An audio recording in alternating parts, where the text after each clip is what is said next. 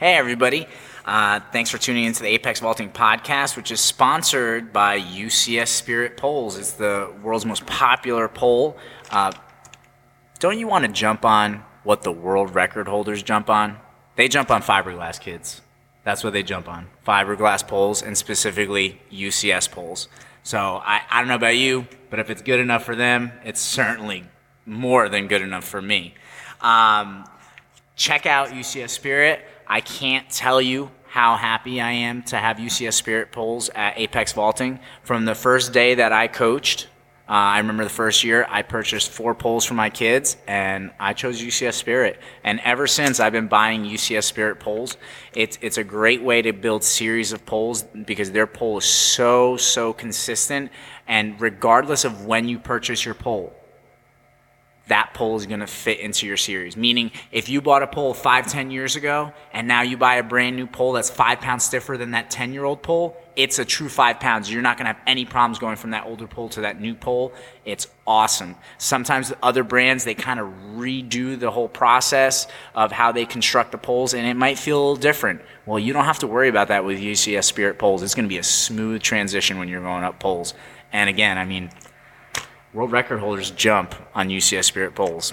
You know, um, make sure to like us on Facebook. It's Apex Vaulting. You can find us.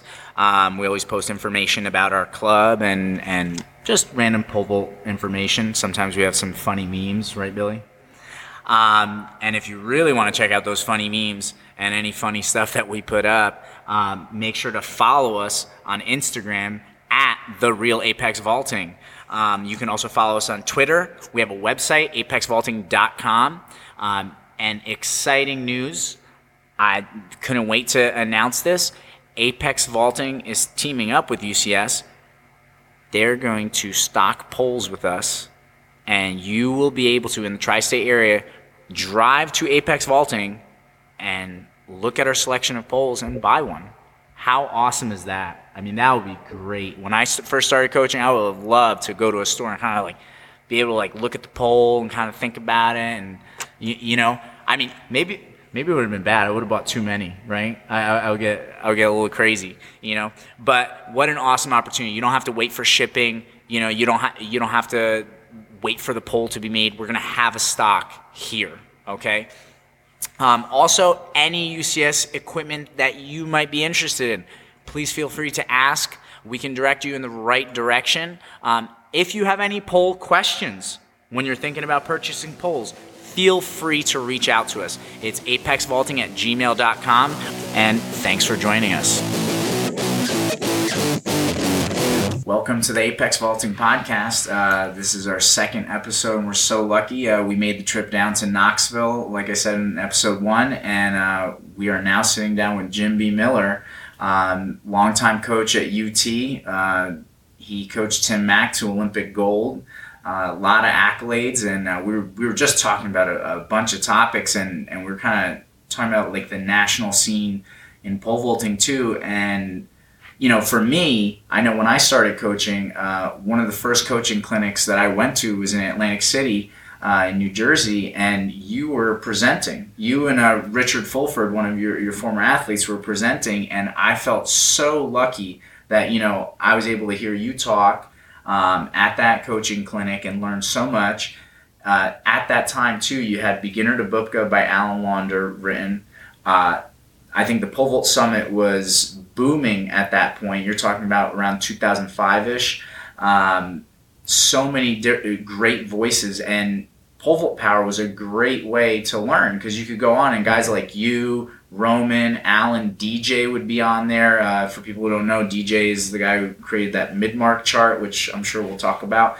Um, but that kind of went away you know I, I don't know like who are the influences today what do you see as some of the issues like where where have all the voices gone well i think we're still here i think we're just transitioning to different platforms i need to get out more and do this a lot of times i don't do enough clinics or, or talk to enough people because of I have my interests here in Knoxville. But thanks for having me on. This is a great opportunity um, to talk vault. Yeah, no, no problem. It's it's great having you. Well, it's funny you mentioned that that clinic because I think that it's we have to have those influences. We have to have those. Uh, you have to look for mentors wherever you can look for them. And and I, we were talking earlier. I, I, I was very lucky when I came to Knoxville. I was Mm-hmm. very young. I was 23 years old. I was a graduate student, and I was uh, assigned to work with the pole vault, high jump, and help with the uh, decathletes. Okay. And I got to work with some great coaches. Uh, coach Bill Webb was a great field event coach and later head coach here at the university. Mhm. And Doug Brown and Stan Huntsman. And I got to be involved in this fraternity of coaches here in Knoxville. And that was very important. One of the things they tried to teach me is, is very early on, they said, you know, you're part of the team.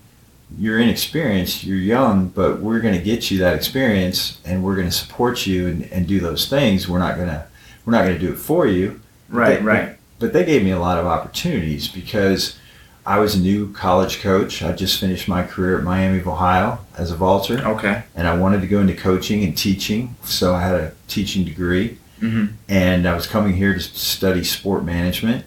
And the first thing they did was they said, you know, we're gonna we're gonna put you in some positions where you can learn from some good people. And so we brought in Coach Webb brought in the the gold medal coach from Poland, Andrzej Krzesinski, Okay. and he brought him to Knoxville because he had uh, he was working with Athletics West at the time and work and had moved um, from Poland to the U.S. and was coaching the great American vaulters of the late '80s, early '90s. Mhm. Uh, Kory Tarpenning, Tim Bright, and his group at Athletics West were our best vaulters. And Wow. he, he came to Knoxville and stayed with us for a few days and talked to us about pole vault and decathlon and how he did those things and and to have that opportunity as a young coach was just amazing. And Yeah. I, I have to thank Coach Dickey and UT Athletics for for mentoring me as a young coach and, and Coach Webb for, for making that happen. And then we also brought in uh, Dave Johnson, who you mentioned earlier, Mm-hmm. uh, who was Mike Tully's coach in Mhm. uh, for the latter half of his career, and these guys really shaped me. And I was coming along at a time too when, if you think about the mid '80s, late '80s, that's really when the pole vault summit was really evolving. Mm-hmm. I remember um, I got a lot thank a lot of people, but our, our first uh, our first uh, blue chip vaulter was John Coyne, who was a state champion out of Ohio Okay. and set the state record, jumped 16-4, I believe, and he was our first recruit at Tennessee Okay. under under my coaching stint. And Rich Fulford, who you mentioned earlier, he was Mhm. my first 18 footer at, at Tennessee. And I, I remember him in AC saying uh, if he wasn't one of your first guys, he probably would have been your first 19 footer. yeah, so I did. I did experiment on all those guys, and you know, you go through that stage as a young Yeah. coach where where you're learning and they're learning with you, and I I really have to thank those guys too because they were willing to they were real willing to buy in and go along, and we did it Yeah. together, and we learned a lot, and uh, yeah, I would have probably. I would have probably been. I'm definitely a better coach today than I was then. Put it that way. yeah, But, but we and it learned so happens to much. everybody. Yeah, I mean, Yeah. you know, I I think about it all the time, and even when I'm talking to my athletes as far as their development, you know, it's like, you know, we're all better today than we were yesterday, three months ago, six months ago, if we're always learning and, and trying to grow eh, as a coach or an athlete. Um, And yeah, you, you and- never stop learning. Yeah. If, if you're smart, you never stop learning. Right, you're always know? trying to pick up something, and um, I I think back to what you were saying about your story, where you know, uh, I'm sorry, what was the Polish national? Andrzej? Krzesinski. Yeah, that he stayed like for a couple days. You said, and and I think about that, and you know, the first time I actually came to Knoxville, I maybe was here f- four days and hung out with Roman, and I think about a lot of times how often people miss those opportunities. You know, someone else could have been sitting in on that coaches clinic in AC when you presented. You know, sometimes people just gloss over that. You know, they might not capture the moment, and you really have to take those opportunities when you're around people who have more knowledge than you to try to learn from them. you Oh, know? I really, I believe it, and I really think that you're, as a coach, you're learning from everybody. You may not, you're going to take the things that make sense to you, or you're going to take the things, and that's really where you're going to test yourself as a coach. Are you going to choose wisely? Are you Yes. Gonna, are you going Mhm. to choose wisely? Are you going to pick the things that work with the resources that you have? And that Mhm. really that really is what's going to make you uh, make you successful or not. Is do you make those good decisions on who you what you pick and choose? And it's it's really I'm going to tell you a quick story about Sure. so at that time, it was really the beginning of the Pole Vault Summit, and I remember Pole Vault Summit started out as a developmental meeting, so they invited 15 guys and 15 coaches Okay. that were young guys coming up uh, who'd done well in high school or college, and Mhm. I just went in that room, and so here I am with John. So Mhm. he's my high school All American, and I'm supposed right. to coach him at Tennessee. So we get invited to this conference, and I asked I asked Tennessee if they'll send us out there, and Mhm. and so we went, and here I am. So I'm in this room with with um, you know the Pat Manson and Rick Attig, and Yeah. really Bob Fraley is really the catalyst for all this, and Mhm. Steve Chappell at UCS. Mhm. And so we're in this very small meeting, and they gave us, and I remember they gave us three articles. They gave us three articles because back then it was it was articles. It wasn't links. It Yeah, wasn't yeah, yeah. you know there was no podcast. So they gave us three articles. They gave us the article of uh, Petrov giving a speech in Birmingham. They gave us the article of uh, Krzesinski did a did an article in Track Technique. Okay. called My Views on Pole Vaulting. Okay. And then Jeff Ward was a great coach at Florida State. He had written an article. So they gave us these three or four articles and they said, you need to read these. We're going to talk about them. Okay. And so that was kind of the basis of we have to, we, as we said, back then, it was very difficult to get good information. Right. It was, this was pre-internet. And, and we joke now, I tell my students this now in class too. I said, it used to be you had to dig very hard to get Yes. information. You had to call people, write people, wait in the mail for things to come to you. Yeah. Go to the go to the library and dig through the stacks if Mhm. you found a good citation. And now we have that online. So now we have so much information online. They have a different challenge. They have a different challenge. You're inundated by all this information.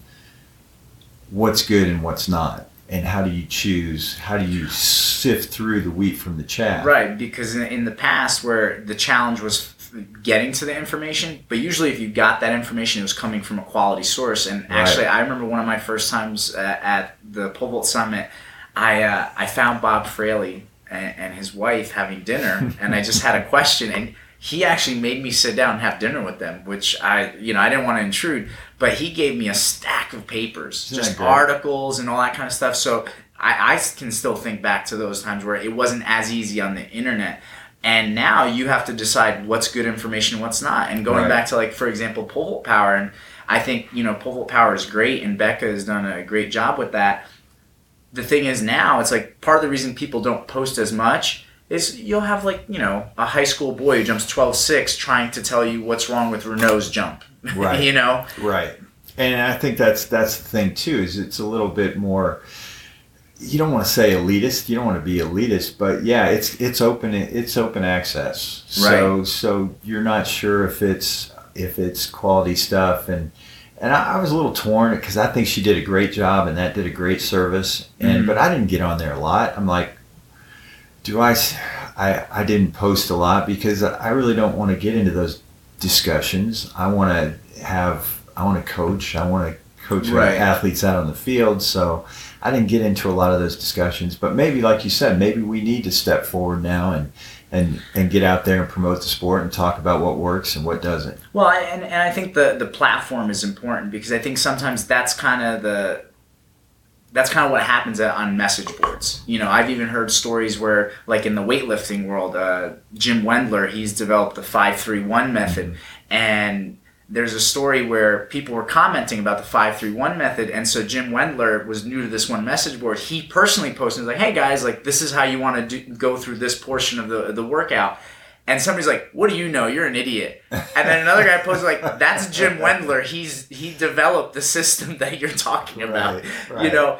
And so i think that that's sometimes what happens on, on message boards because i know even for myself and you know a little bit of background you know for those of people that don't know uh, my coaching history you know, I've coached three national champions in Division Three. Uh, our school records at Ramapo College are 17 8 and a half and 13 9 and three quarters, you know, on the girls' side, and it's still currently the indoor record in Division Three. And the thing is, I've always felt, oh well, I don't really want to post on pole vault power because I don't know if I really, you know, if I qualify. Like other guys Yeah. have coached Olympians. But you look at the message board, and all of a sudden, people who've never coached a ten foot girl are posting. you yeah, know? and it's I think it's good because I agree. And so sometimes there's that reticence. You don't want to you don't want to get in the middle of that because you don't want to get bogged down. You want to you want to coach your athletes. You want to mm-hmm. develop that stuff. And so it, it becomes a thing where you really just need to. I tell people when they go to clinics. This is how I thought about clinics. Yeah. I said, go look for people better than you, look for people brighter than you, and Yes. go and listen and hear how they say things because they may be saying very similar things, but it's a different way to say it. Right.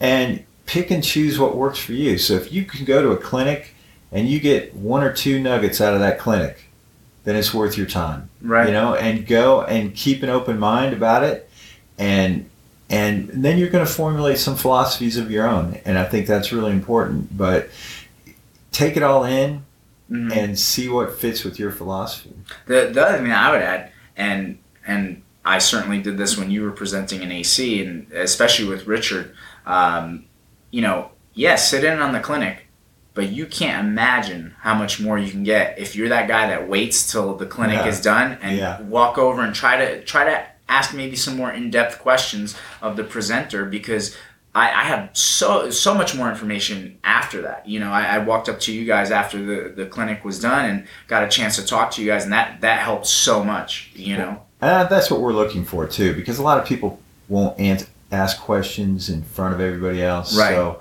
so i get the same thing in class now when i Mhm. teach you know but- right? but we want those things. People want those things when you have those kind of when you have those kind of presentations. Just ask them in front of the group, and that'll Yeah. make it more fun.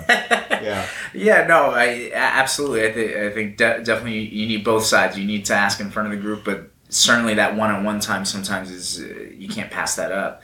Um, and again, you know, just uh, going back to that idea of influences, that's what I'm hoping with this podcast. That hopefully I can present some people that have the great minds in pole vault that can help everyone, whether it's coaching, you know, uh, whether it's an athlete talking about you know the, the psychology behind the event and how to mentally prepare, or whoever. I can maybe get a nutritionist on too and go over Yeah. that kind of stuff. But hopefully th- this is this is a good platform for that, and people can come to it for information. Um, can you go a little bit more in depth too on like the history with your coaching at Knoxville? So once once Sure. you got here and you started coaching, like how did you develop this amazing program? Because I, I really like, uh, you know, I, for people who don't know, check out the YouTube channel Vault Monkey. It is basically like the history of Knoxville pole vault, and it's I gotta amazing. check it out. I haven't seen it. I gotta check it out. Yeah, is it Russ who posts? Russ, Russ yeah. does Vault Monkey. Yeah, It's Russ Johnson, Russell right? He's Yeah, he, yeah, he's the current coach uh, for the men's pole vault at UT, and he posts all these videos, and they're amazing. I mean, one of my favorite is like the Lawrence Johnson video. He's indoors and he's a sophomore, and he jumps 19 feet. It's amazing. Um, how did you develop this this great program? Well, it was. Um, I, I'm, I appreciate you asking about the history. I'll try to keep it as condensed as possible because I, I love the history of the vault and I love. Um, we've been very blessed here in Knoxville, but the, the very the short version is um, Tennessee has had a powerhouse track program, and back in the 70s and 80s with Coach Huntsman and Coach Brown, and Mhm. then into the 90s with Brown and Webb, we had um, they were very, they were high quality. They had they won like 20 SEC championships in a row, and they had great throwers and and uh, great sprinters with Sam Graddy and Jeff Phillips and Willie Gault hurdling, and so they were. I and and Coach Dickey, our athletic director, was very supportive of all sports. He said, if we're going to have a sport, it's going to be competitive, and so How, how refreshing to hear that from an athletic director. yeah, it was fantastic, and we had it was a great time because we had all these Hall of Fame coaches, national championship coaches with uh, Johnny Majors and Pat Summitt and Phillip Fulmer and Coach Huntsman was the head Olympic coach in in the '88 games, and all these great great people. And I was lucky enough to get put in the middle of that as a very young coach, as a GA, because Tennessee had won the SEC championship in '85, and they had not scored in the vault. They didn't. Wow. They didn't enter a vaulter Wow. because yeah. they had all these other great athletes. right. And you know they were good coaches, so they said, "Well, where do we need to improve? Where do we need to get better?" So they decided to put some emphasis in the pole vault, and they um, they hired me as a graduate assistant. And they said, "You're going to be in charge of the pole vault and the high jump, and you're going to help Coach Webb coach the pole vault decathlon and help Mhm. with the, help with that. And you're going to go to school in sport management." And that's Wow. that's how I ended up in Knoxville Okay. and our school record was 17 feet 2 inches and Wow. i came in here and i was scared to death i was, I was petrified it was it was such a great opportunity but yeah, but I'm like, it is need- scary. Yeah. i'm like we need to keep up Yeah. you know we need to we need to pull our weight right. and we need we have these resources and so they said we're going to get you a blue chip kid and you're going to get a couple walk-on kids and you're going to you're to go to it yeah. and so John and Rich and um, John Coyne and Rich Fulford and Todd Ranson and Jose San Miguel came from Puerto Rico. He was a junior Wow. champion in Puerto Rico. Okay. And they were all walk-ons except for John. I think maybe Okay. Rich got books. And so John was a 16 footer and Rich was a 14 footer and Okay. and um, and we got to work and I was very um, I was very motivated I was very intimidated and uh, because I wanted to keep up with all these other great programs and great athletes on campus so we set some high goals and uh, we wanted to rewrite the top 10 list and Rich became our first 18 footer a couple Wow. years later he he had an amazing freshman year. He went from like 14 feet to 17 in one year. Wow. That's Which was unbelievable. fantastic. Yeah. But and so we wanted to pull our weight for the team. We wanted to score as many points as possible. And uh, kind of the inside story when we were on Lawrence early because he went to the same high school as Rich. Okay. So so we knew about Lawrence coming out of Virginia, and we recruited regionally. We recruited from the Mhm. Midwest and Virginia and Georgia. Okay. And um, so, so when our second crop of vaulters was um, Adam Smith and Justin Daler and Rich, and they were great. And so at the time Lawrence was coming out of school, we had three 18 footers. And so that was attractive to him, and he knew Rich from his high school. Right. Right. Right. And so Lawrence was our first world class guy Yeah. and did an amazing job. Set the American record his June his freshman year in college. Jumped um, 570, and then uh, What, now, let, let me ask you this. Now, us just talking here, this Mhm. seems to happen like that fast. Did it feel like things happened that fast, or you know, when you think about it, it's like you you kind of can feel the time and how long and how much effort you put in, or I mean, how did it feel like when you were experiencing all that development? Because to think of a program where you know they didn't score a point in the men's pole vault and the school record was 17-2 to now you have Lawrence Johnson, you know, setting an American record, you know. well, it happened pretty fast. Things go fast. I mean, you have to jump on board. So Yeah, yeah. So we went from, so we went, you know, we went from.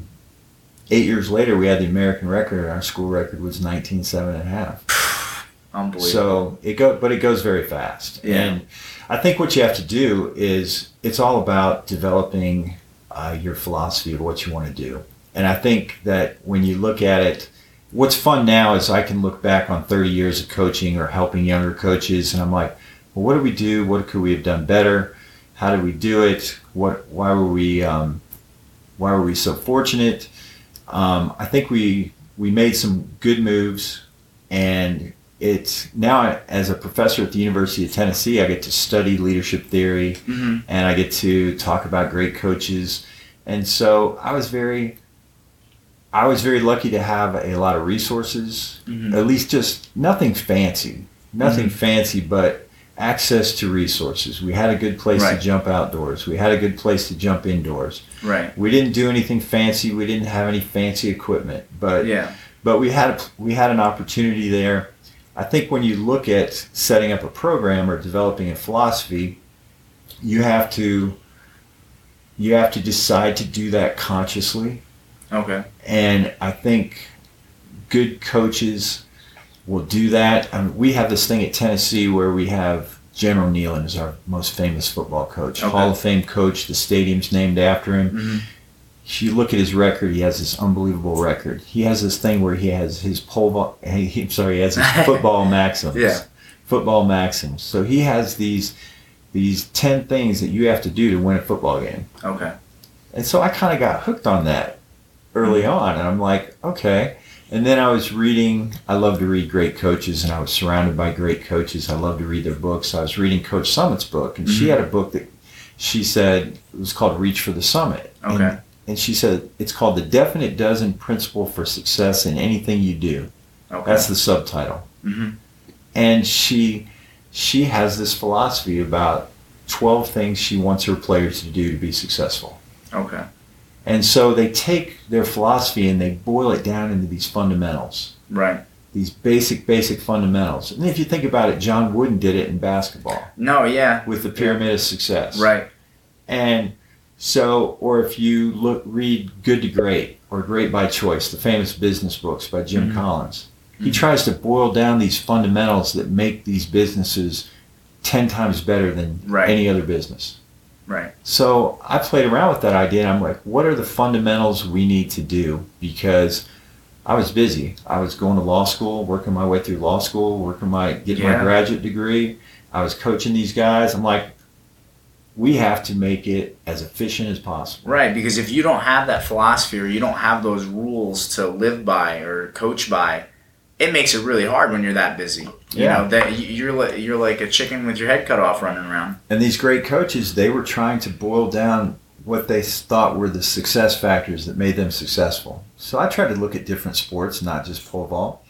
And that's why I really kind of bought into I got I got this idea that well, what do you really need when the under the most pre- how are you going to perform when when you're under pressure? How are you going Mhm. to perform when you're in the SEC championships and your team needs points?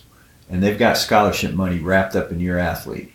How, how are you going to score at nationals? How are you? Uh, and so this, it kind of struck me because there's different models. Coaches use different models, Right. and some coaches are very scientific and they go by all the data. Right. Some coaches are very traditional. This is how my coach did it. This is how we do it Yeah. here. This is how we're doing this. Some coaches are very innovative. We're going to try something new. We're going to break the mold Yeah. we're going to do it this way. There, there's a champions model too. We're going to study what the great champions did and Okay. see what they did. And I didn't have time to do all those. and the, the one that was most fun for me was looking at the history of the event and saying, well, what did the what did the Olympic champions do? Because if you can hold up under the pressure of the Olympic scenario and Yeah. competing against the whole world, Yeah. what do they do? So I got it in my head very early. I'm like, well, which coaches do you study? Which coaches do you study? Well, who coached the Olympic champions? Right. Right. So I, I looked at that, and if you think about it, you only have to study about three or four people, Yeah. yeah. you know, No. Yeah. or three or four different schools of vaulting. Because if you look at over the history of the modern pole vault since since fiberglass Right. was added in the mix, late seventies, early eighties, you're going to study you're going to study Coach Krzesinski and the Polish yeah. and what he did in what he did on the West Coast when he came to the U.S. Right. Yeah. You're going to study the Soviet influence, and so that's Petrov Yeah. Because of all this before the Soviet Union fell. You know, you had this this powerhouse where they cleaned up in Seoul. You know, they, Yeah. they swept the podium in Seoul. Right. So you're going to look at well, what's the Soviet influence and what who are the great coaches there, and then you have to look at the French. You have to look at the French with Renaud, with Quinon, Right. with um, all the great vaulters they had. They had the Olympic champion in '96. hmm Um, so you you only have three schools to look at.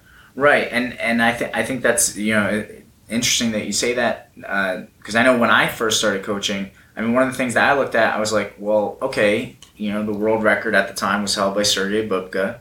How did this guy jump? How did he develop? You know, it's like why not look there?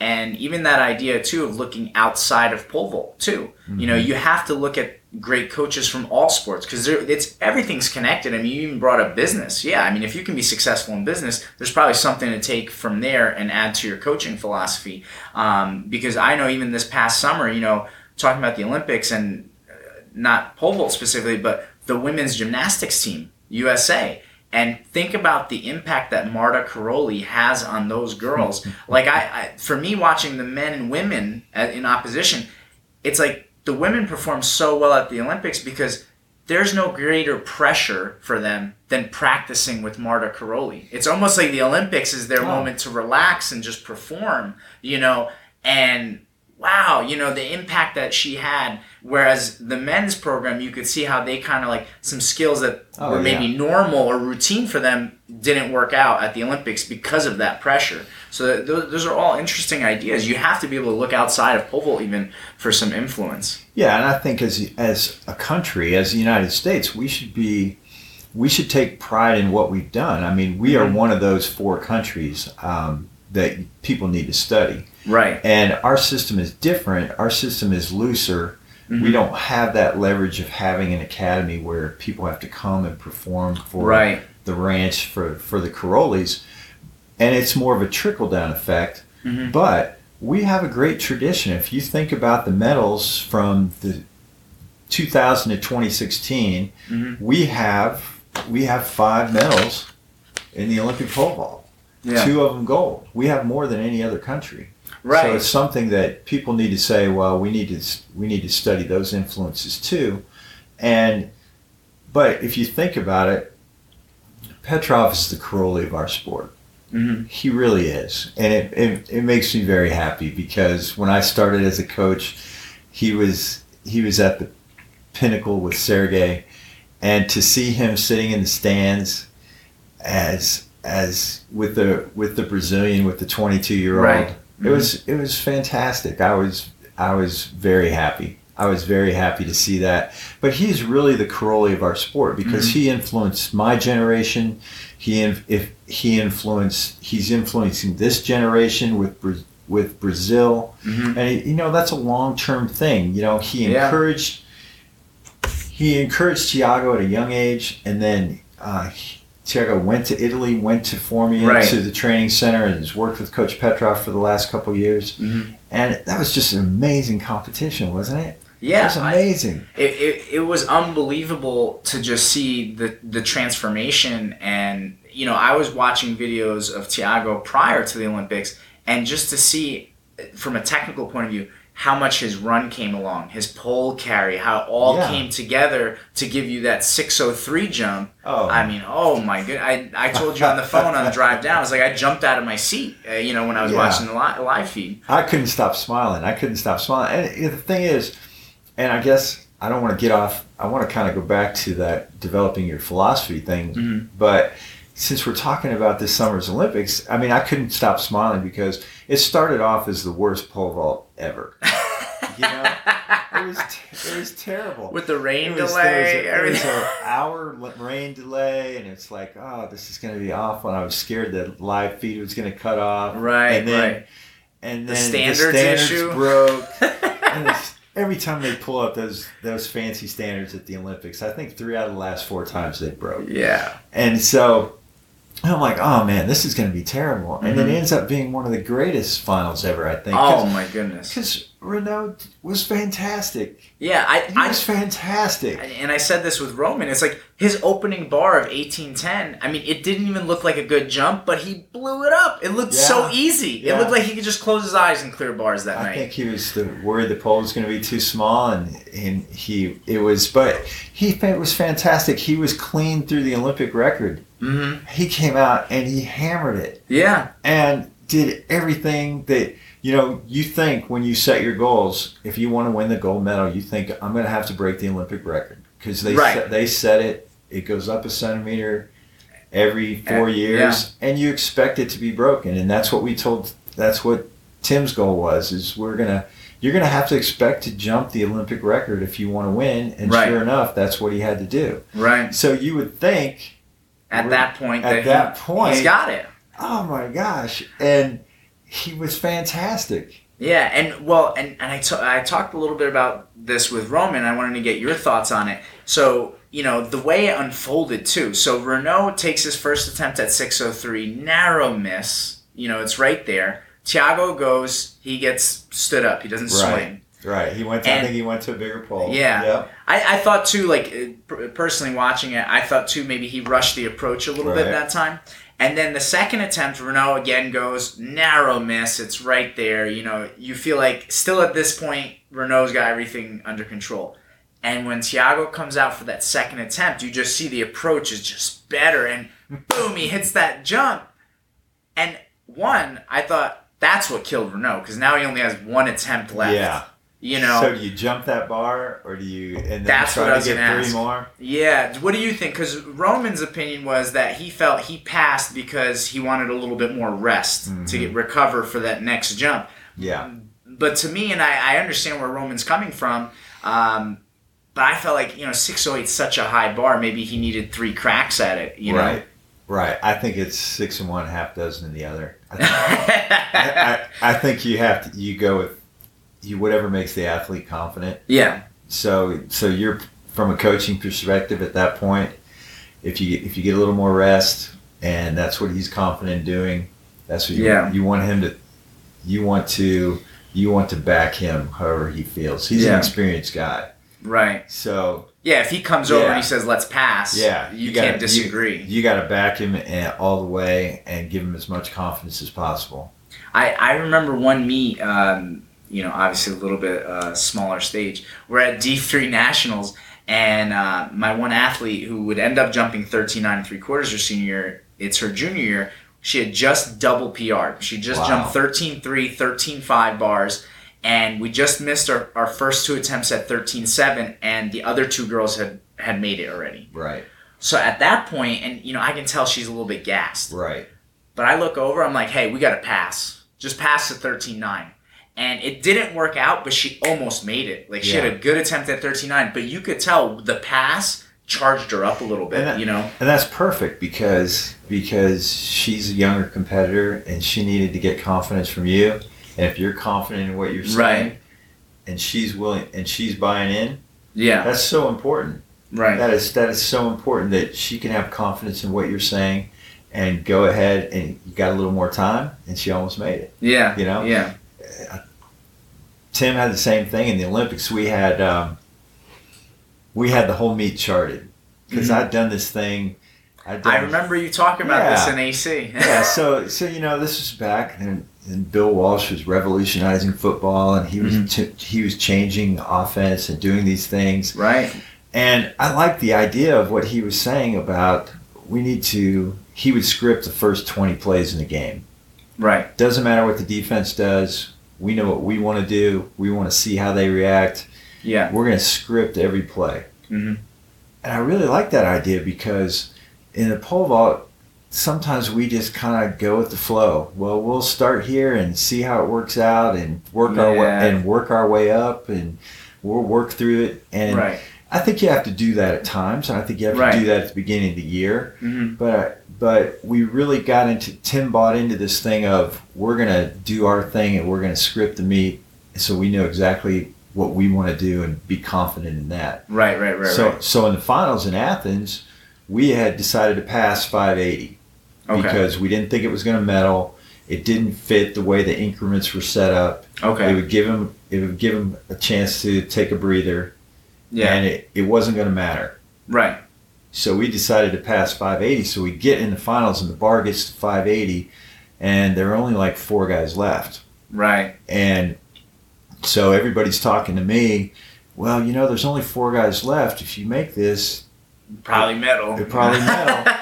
and everybody's walking around talking to their coaches and he was so good he was so locked in he came over and he looked at me and we'd been working together for so long he came Right. over and he looked at me and he, he goes he goes i didn't want and i didn't want to change the plan right. so what do you do as a coach you're like you don't want to bring that up you don't Right. want to put that seed in his head Yeah. Yeah. if, Yeah. if he doesn't want it there and so i looked at him i gave him a thumbs up i said you're looking good how you feeling yeah. and he's like, I'm not passing.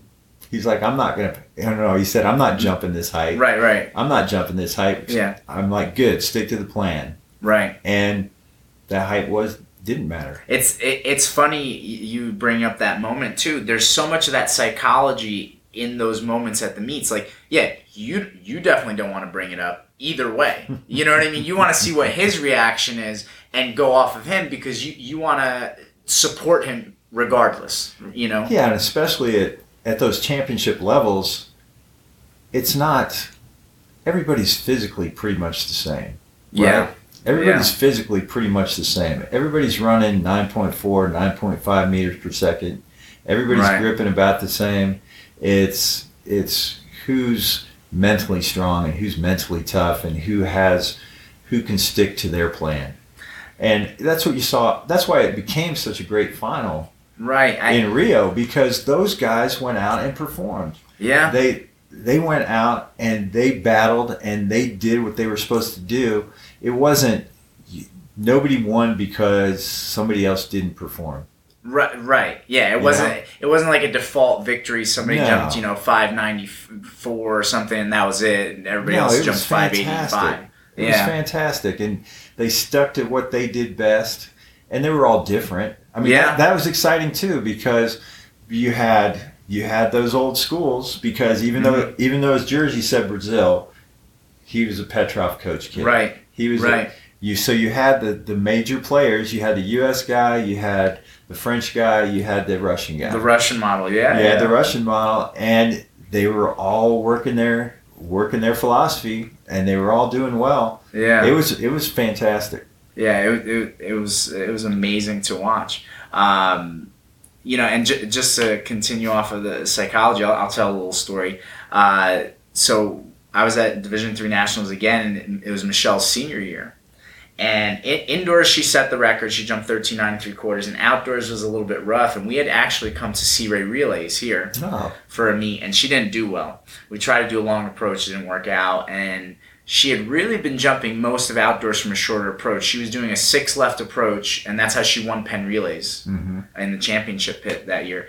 And we're at nationals, and she's warming up, so she's back at her eight left approach, and she had run through like two or three times.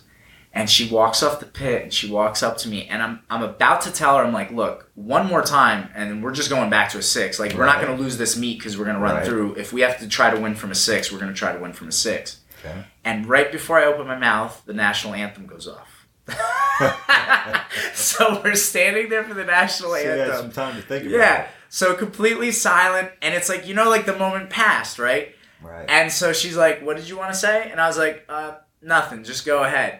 And so she comes down, takes off from an eight, right? Great jump. And she goes, "You're gonna tell me that if I run through one more time, we're gonna go from a six.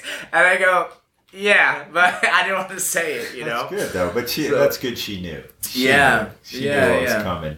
And I think that's that's so important. You have to develop you have to develop that trust with your coach because it is it's such a challenging event, isn't it? Isn't it the greatest event? Yeah. Because it's it is the ultimate challenge. I think I've coached football, I've coached basketball, I've coached track and field, Mhm. but the pole vault is so fun because you can make improvements Mm-hmm. you you know if you think about an elite sprint coach the best they can do is improve maybe two or three percent three or four percent Yeah. but it's fun Yeah. because these athletes can make technical improvements they can improve but it's really such a mental challenge Yeah. and so that's part of it too and it's hard to practice too because you can only do you have to pole vault full speed for the most part Yeah. when you when you have a jump session you're going from 14 steps short run or you're going from 18 or 20 steps long run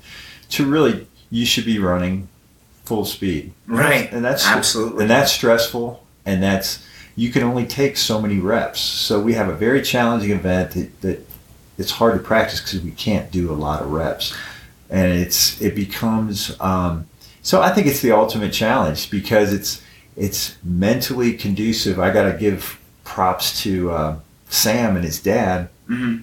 because that guy is does what he needs to do he finishes jumps he's efficient Yes, and super he, efficient. he accelerates through the jumps and that's how you get good because he is very he is so efficient and you know he's going to go down there and he's going to finish jumps and you know he's going to be consistent Mhm. and that is that he's always a threat Yeah. he's always going to be a threat Right. He, he's he's very consistent, and, and something you said that I, I think is key is you know that he accelerates through the jump. I mm-hmm. don't think people understand that idea that it's like you can't have let's say a real quick swing and then just get stuck in the middle of the jump. Like you have to accelerate through the entire jump, and it goes back to even something I remember you talking about in that Atlantic City coaches clinic about you know being active versus being passive. Like you have to be active throughout the entire jump. And, and before we came in here, I was just saying it's like, regardless of your philosophy, if you're watching a videotape of your own jump and you're going frame by frame and you've gone two, three frames and you haven't moved through the jump, there's there's a problem and you have to try to correct that. Yeah, and I think I think that's what we have to understand is we have to understand there's two components. There's there's technique and there's positions and then there's tempo and there's speed. Mhm. And we have to we always sometimes we talk about technique, but we don't remember to talk about tempo. Right. And we have to always we have to always think it's tempo. And that's why it's fun to watch Sam. I Yeah. think I think Sam is Sam is a dangerous vaulter. He is he, he's America's only world class vaulter right now. Right. Right. You know, yeah. On the men's side, he on the men's it. side, he is it, and we need to we need to look at the characteristics that he's doing well at, Yeah. and really the thing is you always have to remember that tempo. It's an acceleration of forces because it's in the simplest idea. You know, you're trying to we're working on pull speed and swing speed. Right. The pull has to move into the pit, and we have to swing our center Right. of gravity as high as possible.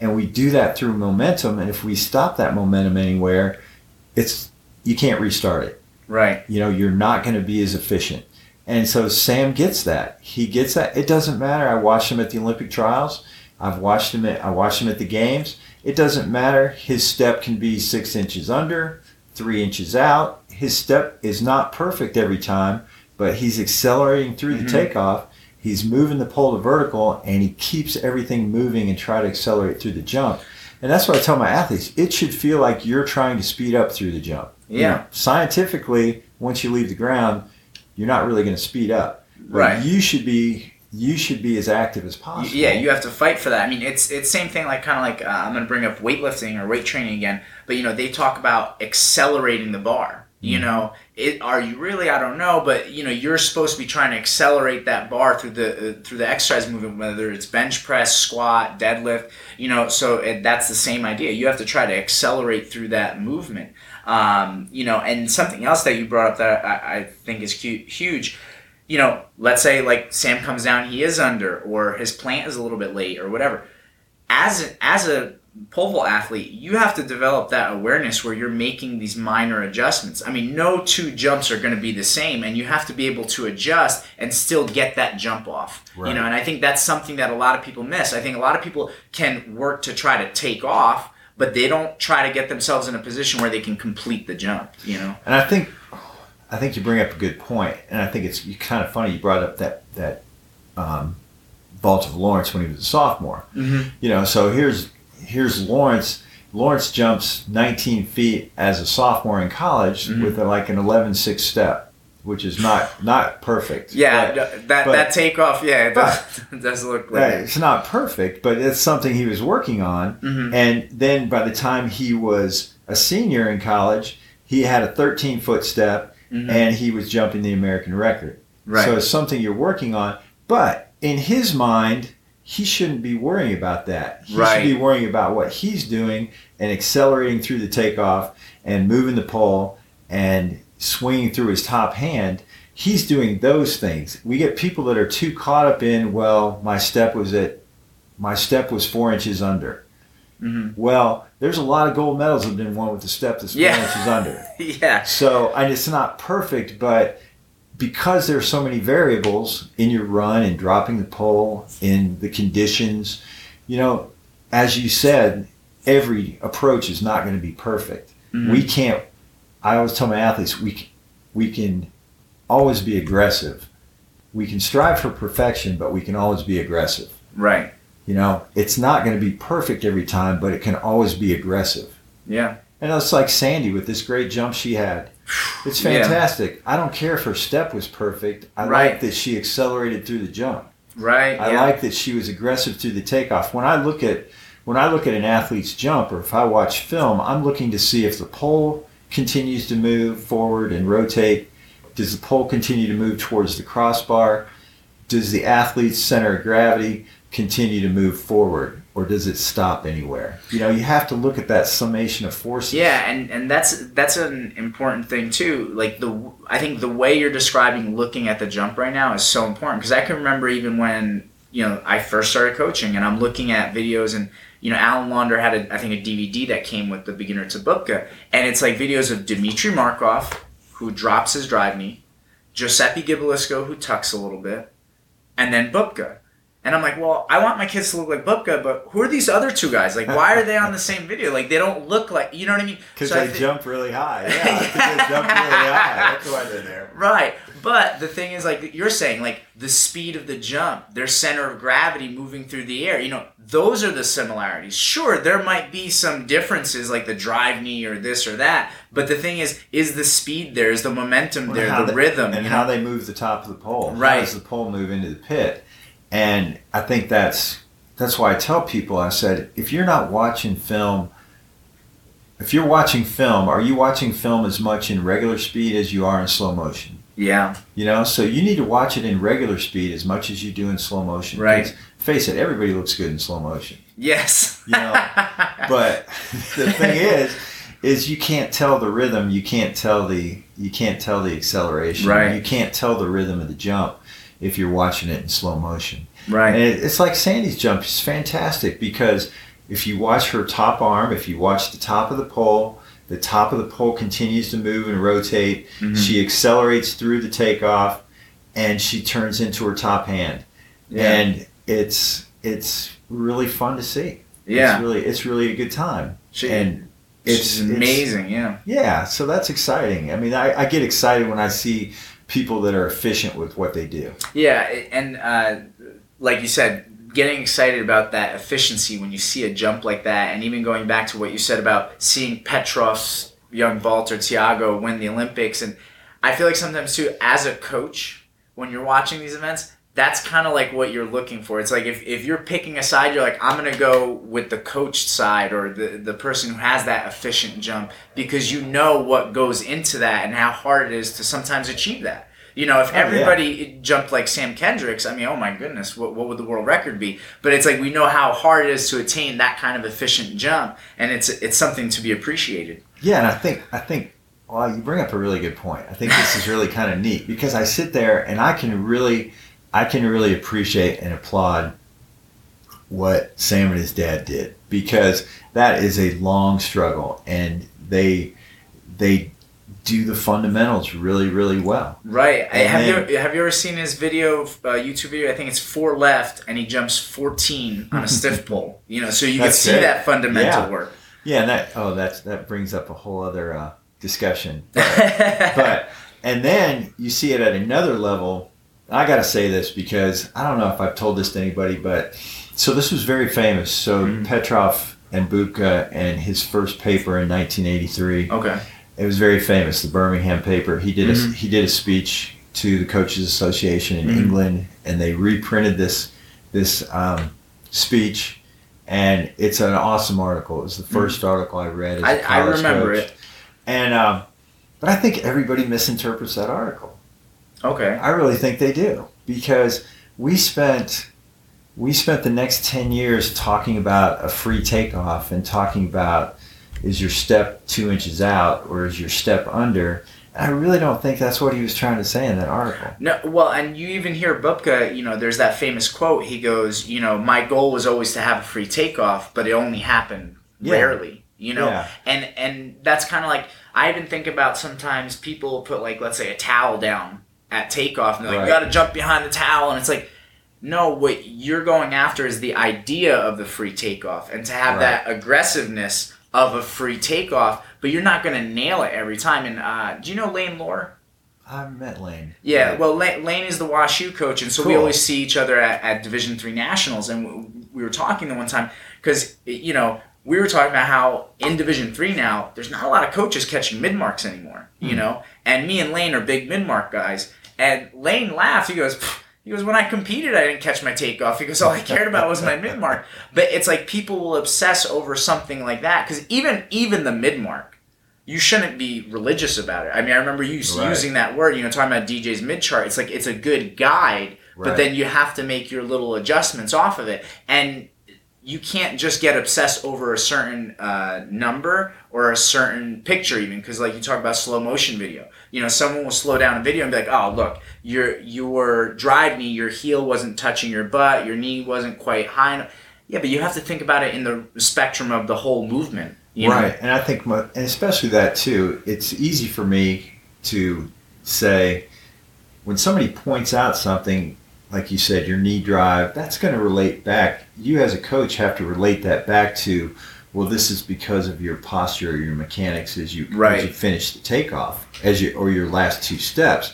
So I think good coaching is always you're, you're not looking at the result, you're looking at the cause and Mhm. you're helping them fix the cause. I have a lot of coaches go out, they'll tell you what you're doing wrong, but they don't back up and tell you where it's coming from and how to fix it. Right. And but you really bring up a good point with the mid marks and the steps is I don't want my athletes thinking about those things. Right. I, those are coaches marks. That's why they call it a coaches mark. right. And those are marks for me to evaluate.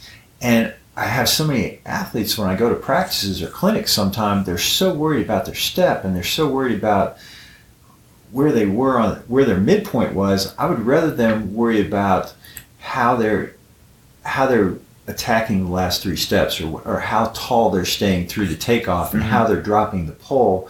Let them worry about that. Let me worry about the steps yeah. you should be thinking about those things. Don't let your athletes get too caught up in those marks. They they should be worried about the rhythm and their mechanics and and and how they're doing the event. Yeah, I, I had an interesting conversation um, at high school nationals with Scott Houston. Mm-hmm. Uh, he was there and we were talking. He goes, you know, he goes, I just finally got to the point. He goes, in my career, he goes, and what helped me was that if I slow down, if I'm not aggressive, I know I have very low probability of clearing the bar. So the thing I have in mind, whether I feel out, whether I feel under, I'm going to attack it. I'm going to be aggressive because that gives me the highest probability to clear the bar. And I, I thought that was just a great, interesting way to look at it. And, you know, Scott Houston has a, a great point with that. You know, That's a good, that's a great way for the athlete to think about it. They have to think about being aggressive and accelerating through the jump. They really do. But back to that back to that paper. Mhm. I, my view of what he's trying to say in that paper is that speed is the ultimate factor. Mhm. how we transfer energy through the takeoff is is very important and he gives us the basics for doing that and really dropping the pole the pole is such an impediment to our run and takeoff Mhm. it it slows us down it gets puts us in bad positions that he's really talking about how we drop the pole how we can Yeah. use how we can use the pole as an advantage not let it be a disadvantage Right. and that's what's exciting when I see a Petrov influence vaulter Yeah, like Thiago. like Thiago because his upside is unbelievable, but he's the one that's he's the one that's trying to work with the pole, not Mhm. just not just control the pole. Right. Yeah. And so I don't think we've had enough talk about that. Right. I, I mean, I, I briefly spoke about that with Roman, and, and I, for me, that's what I think is so huge. Like when I watch that men's Olympic final and I watch Thiago run down the runway, it's that free pole carry. You know, I mean, everybody talks about free takeoff, but is your is your carry free? Because if you feel that weight of the pole, eh, you're gonna slow down. You you can't run top speed, and I think too many people neglect that portion. There, a lot of people I think also look at the pole vault from the ground up, and they obsess over those pictures, and they're not looking at the approach, and they're not looking at the pole carry to see if it's efficient. You know. I, I think you're right, and I don't, I don't, I guess I don't get out a lot, so I don't, I don't ask.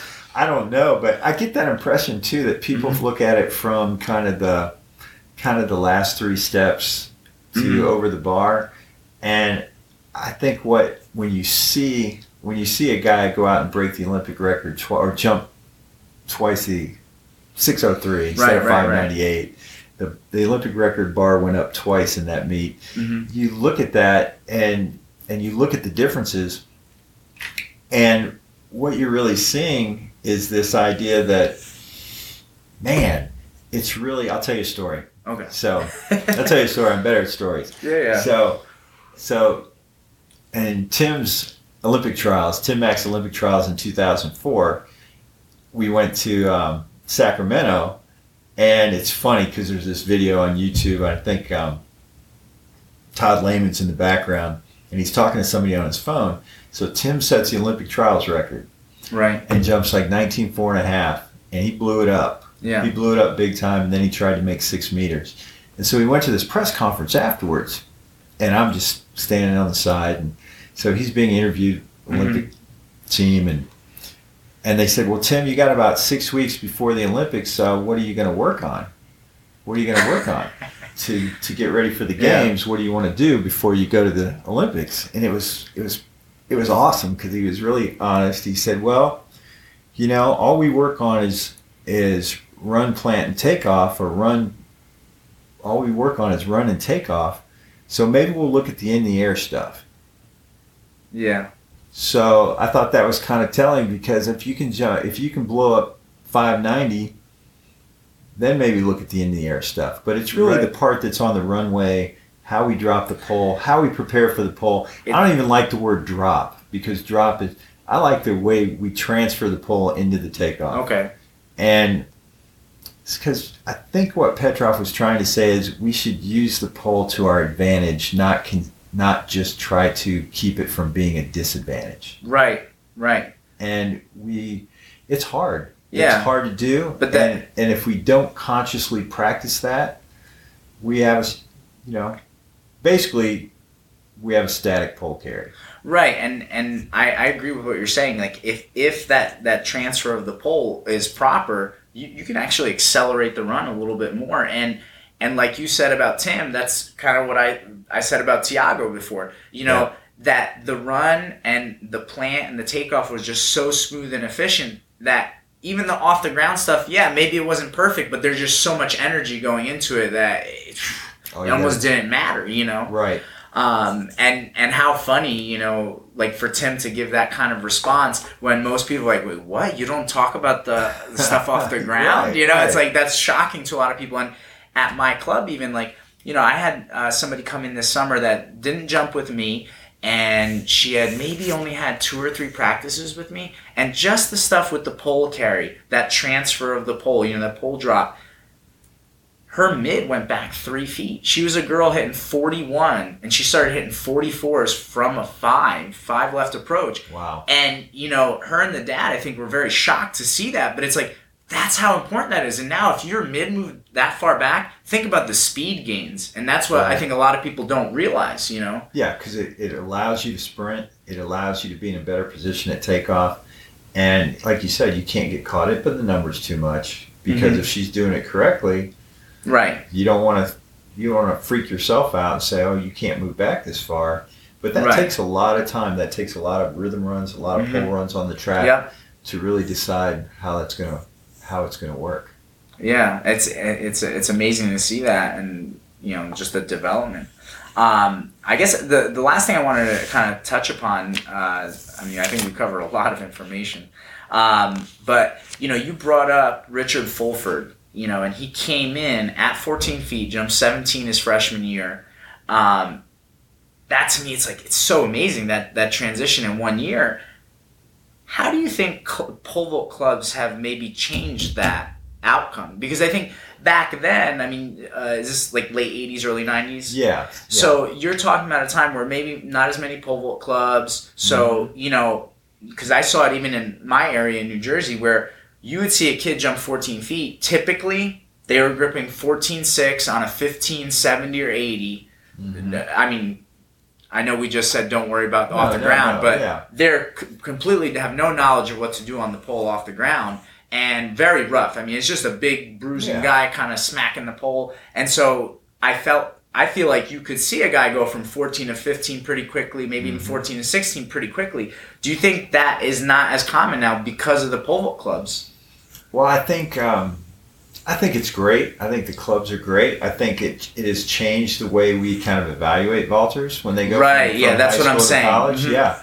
I think it's changed because, and it's kind of weird, but you have to see it from our point of view.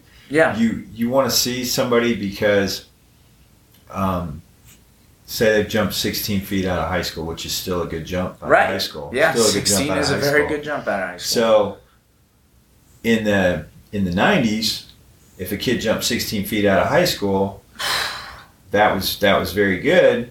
yeah. And we would look at them, and what we look at is we have to still look at. It's going to take 17.8, Right. 17.6 to score in our conference. So do they have the potential to improve? So it's kind of changed the way we which, evaluate which just things. to pause for a second but i mean think about that i mean you know 17-6 17-8 to score in the sec conference meet we're not even talking about nationals now right. you know just so people understand the scope of how high some people are jumping in division one and in certain conferences Yeah, so so Jake won our SECs last year at 18-6, which was a track record at Georgia. But Mm-hmm. you know, you're going to have to score 17-4, 17-6 to Mhm. score. So we have to look at for people that are going to improve. right So, and it's changed a little bit because we have to evaluate them and say, are they have they reached their max potential? right. You know, because they're in a good club with a good coach. Right. And and so we have to look at other things. Well what's their what's their chance for for to continue to improve? So we look at do they play other sports? Right. Do they do other events in track and field? Do they run on the relay teams? Do Right. they do they have a history of that? So Right. It's like if, if you had, let's say, for example, a guy who, who pole vaults 15.6 and he only long jumps 18 feet, you Right. know, you're probably like, wow, I don't know how much. or if they've been or if he's been coached year round for Right. year round with his club for a long time Yeah. we have to kind of make an evaluation is what is what's their continual progression are they going to continue to improve right. but it's it's really improved i think people's running mechanics and Yeah. And i think their technique has improved a Mhm. lot with the clubs and Yeah. we need as many people vaulting as we can because No, I, then I, I just agree. like just like anything else, we uh, the more the more the bigger our pool is, the the better we have a chance of continuing to, to develop these great great athletes. right. Right. And uh, so, but it has changed a little bit because it used to be that we're look, we have to take that into consideration is how much have they already been coached because we don't know how much their technique can improve. Right. Right. Yeah. But it, it's, it's just crazy. And yeah, I, I think, I, I mean, I have a club myself, so I think clubs are great, and it's a great opportunity for kids to continue to learn and, and make advancements. And, you know, access. Oh, I talked about the last, uh, the zero episode of the podcast, you know, the access to poles. I mean, Yeah. that, that's that's huge too. Oh you know? yeah, because usually your athletic director. It used to be in the old days, seventies, eighties. You didn't have access to those things. You had one pole, and it Yeah. was it was a crapshoot, and it was it's come a long way. It's it's I think it's a lot safer. I think it's a lot more fun. The kids are having fun. I really think we have to treat it as an athletic event, though. We have to make it make kids understand that you have to be a good athlete. You have to be the best athlete to pole. Right. At, You know. Ab- absolutely, absolutely. And you, you bring up athletic events. Is something going on in Knoxville? Uh, a market Oh yeah, we were going to talk about Yeah. that. Tim, Tim Mack is doing a. We're going to do a street vault in uh, Market Square, which is our downtown Mhm. area, kind of our old city, just like they do out in Clovis or Okay. uh, these other places. And uh, you know, we were talking about it. You'll have to get Tim on to do this because it's Oh, gonna it's gonna be this summer, but I don't know Oh, the exact summer. date. Okay. But it's going to be this summer. I think we're going to do it early, early spring, summer. And UT is going to bring their pits down there, and, and Jake Blankenship and Mark Hollis and, Oh, nice. and uh, Kelsie Ahbe is going to be there. She made the finals for the women this year for Canada. She trains Right. here in Knoxville. Right. And the Tim Mack Pole Vault Academy is going to be on display, and Roman and I are going to pitch in. Awesome. And it's the city uh, Knoxville Chamber is going to sponsor it, so we're going to have a party and do some pole vaulting down at the square. That's awesome. Yeah. That, that, that is great. And I, I think, you know, talking about growing the sport, I mean, these are the types of events that we need to have to, to bring attention, uh, you know, to the athletes, to bring attention to the sport. And it, it is such an amazing niche event in track and field. It is so different, like you said. You know, some of the other events, it's like, you know, if you can get 2%, 3% better in the 100 meters, that's a huge year, you know. Right. Whereas in pole vaulting, we can continue to make that progress, you know, if we keep working. And as long as we can keep providing opportunities for athletes to continue competing, I think that that's huge, you know. Oh, it's great because we're we're always looking for those chances, and it's become a lot easier now with these. You can just Mhm. load up the truck and Yeah. and put out the runway and go do it. And we've we've got to have a balance. We've got to have a balance. We've got to bring the sport to the community. We've got to have fun, but we also have to train to do well in the stadiums, Right. on the runway, off the boards, Yeah. and so we got to have a balance there. hmm But we need to bring it to as many people as possible. But then we've got to we've got to develop these athletes on the world stage too.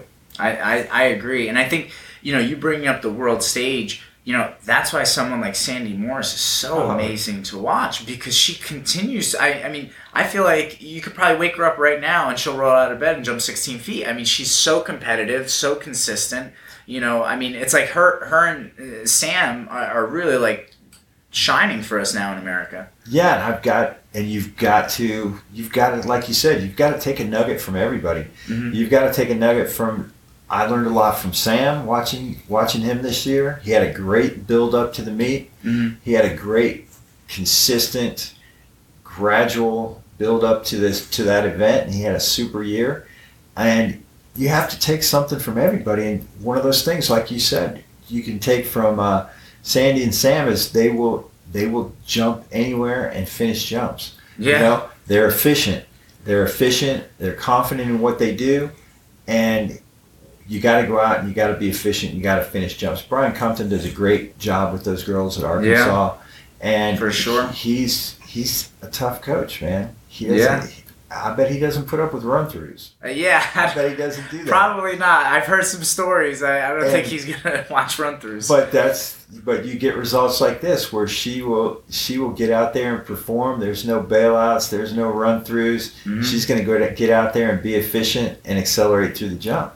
yeah. It's fantastic. Yeah. Well, you know, I think this was a awesome podcast. Thank you so much for for, for doing it. Um, it was amazing to come down here to Knoxville and, and talk about pole with, with you and with Roman.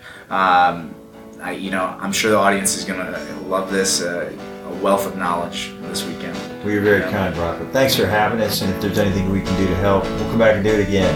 All right. But but we love it. We love it, and thanks All for coming. Hey, no problem. Thank you.